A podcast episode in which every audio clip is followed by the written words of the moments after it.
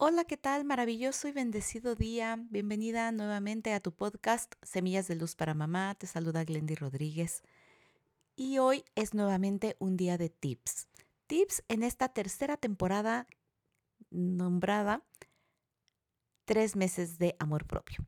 Y aquí te quiero decir algo que quizá debía hacer desde el primer día que te estuve compartiendo estos tips y es que todo lo que vayas implementando, lo verifiques en primera persona, que tú valores si efectivamente es algo que te hace sentido, porque si tú lo, lo implementas y es algo que no conecta completamente con, con tu ser, con tu personalidad, a lo mejor no te da el mismo resultado que pues para muchos ha sido pues espectacular, que hemos tenido gratas sorpresas en nuestro amor propio, pero no todos somos iguales, entonces como siempre Tú aprende a escuchar o si ya lo haces, felicidades, enhorabuena.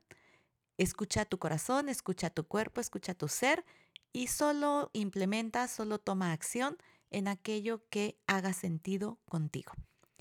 Por lo pronto yo te comparto estos tips para que tú veas si son pues para ti. ¿Ok? Entonces, bueno, uno de ellos es que busques la manera de comer algo súper, súper, súper rico, algo que te encante, que sea así de tus platillos favoritos y si es posible, que sea alguien que te lo prepare, que te lo sirvan en algún lado, mucho mejor, porque pues es una experiencia así de, de conexión contigo, ¿no? De que te halaguen, de que pues sí te hagan sentir eh, importante con algo que es tan de tanta relevancia en nuestra vida como es comer rico. Entonces, ese es uno. Otro de los tips es que le llames a alguien, a alguna amiga, alguna persona de tu familia, a la que quieras saludar. Tal vez puede ser alguien que hace mucho que, que no hablas con él, con ella, pero que sea algo que te reconforte, que te haga sentir bien, que sea una charla donde pues compartan cosas lindas. Y si eventualmente pues no te comparte algo tan grato, pues que tengas esa posibilidad de escuchar y de soltar, de dejar ir aquello que no contribuye a tu bienestar. ¿ok?